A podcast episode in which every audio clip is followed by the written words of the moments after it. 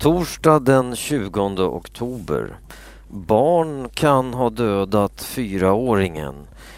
Det var ett annat barn som dödade fyraåringen i Ljungby. Att det gick till på det sättet är ett av polisens hetaste spår just nu, skriver nyhetsbyrån TT. Den fyraårige pojken jagades från lekplatsen av andra barn, säger en pappa som var på lekplatsen i söndags. Senare på kvällen hittades den lille pojken död i en skogsdunge nära lekplatsen. Fler nordkoreaner i fångläger. Det finns 200 000 politiska fångar i landet Nordkorea. Människor som inte tycker likadant som ledarna sätts i fängelse. Antalet politiska fångar har ökat kraftigt de senaste tio åren. Det visar en undersökning som Förenta Nationerna, FN, har gjort. Just nu har Nordkorea brist på mat. Hjälpen från andra länder har minskat och maten i landet räcker inte till eh, alla. Minst 120 000 greker protesterade. På eh, onsdagen var det stor strejk i Grekland. Massor av greker valde att strunta i jobbet och istället gå ut på gatorna och protestera. I huvudstaden Aten var minst 120 000 människor ute på gatorna och demonstrerade. Utanför den grekiska riksdagen blev det bråk mellan poliser och demonstranter. Poliserna använde tårgas mot demonstranterna. Strejken och demonstrationerna är en protest mot den grekiska regeringens sparprogram. Taxiförare, sopåkare, lärare, tjänstemän, läkare och flygledare är några av de grupper som strejkar. Regeringen vill höja skatter, sänka löner och minska antalet anställda i statliga företag.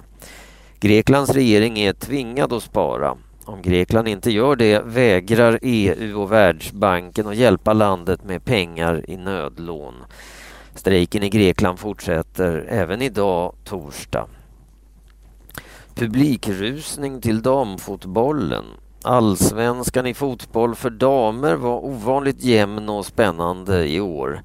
Ända fram till de sista omgångarna var kampen hård mellan Göteborg, Malmö, Tyresö och Umeå. Kanske är det en del av förklaringen till att eh, publiken ökade så mycket på de, eh, de allsvenska matcherna. Tyresö, Umeå och KIF Örebro var de lag som ökade sitt publiksnitt mest jämfört med säsongen 2010. Men det var nykomlingen Piteå som lockade allra mest folk till sina matcher. 1732 åskådare i snitt. Sverige är sjätte rikast i världen. Schweiz är världens rikaste land. Det visar undersökningen Global Wealth Report. I den här undersökningen har man tittat på hur mycket pengar folk har i förmögenhet. Det handlar alltså om pengar på banken, aktier, hus och andra dyra saker. Tvåa och trea på listan är Australien och Norge. Sverige ligger på sjätte plats på listan. Eh, Danmark och Finland finns inte med bland de tio rikaste. Turkisk hämnd för kurdisk attack. I tisdags dödades sex människor av en vägbomb i sydöstra Turkiet. Fyra av de dödade var poliser. Under natten mot onsdagen dödades 24 turkiska soldater. På onsdagen slog den turkiska militären tillbaka. Militärer anföll den kurdiska rebellgruppen PKK. Turkiskt stridsflyg anföll PKK-rebellernas läger inne i grannlandet Irak. Minst 20 kurder dödades i anfallen. Zlatan gjorde mål när Milan vann. Milan hade inga större problem att vinna mot Bate Barisov i tisdagens match i Champions League i fotboll. Milan vann med 2-0.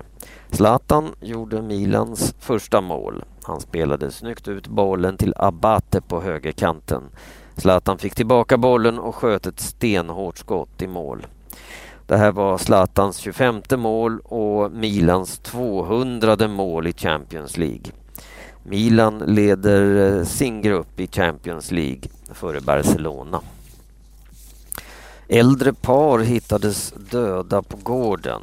En man och en kvinna hittades på onsdagen döda på en gård nära Allingsås. Polisen tror att de båda har blivit mördade. Det mördade partet, paret var pensionärer. Det som hänt är ofattbart, säger parets granne Inger Molin till Dagens Nyheter.